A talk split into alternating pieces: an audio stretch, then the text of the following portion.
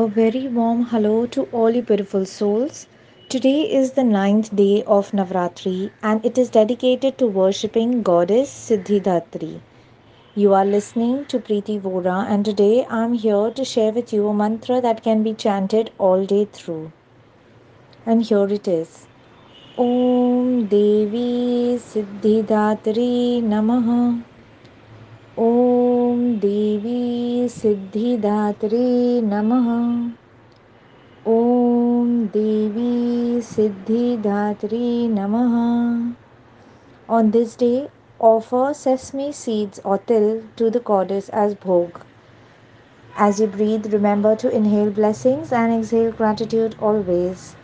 Regular dose of positivity, tips, and much more can be found on Facebook, Anchor, Spotify, and TikTok under the name Divine Touch by Preeti Vora.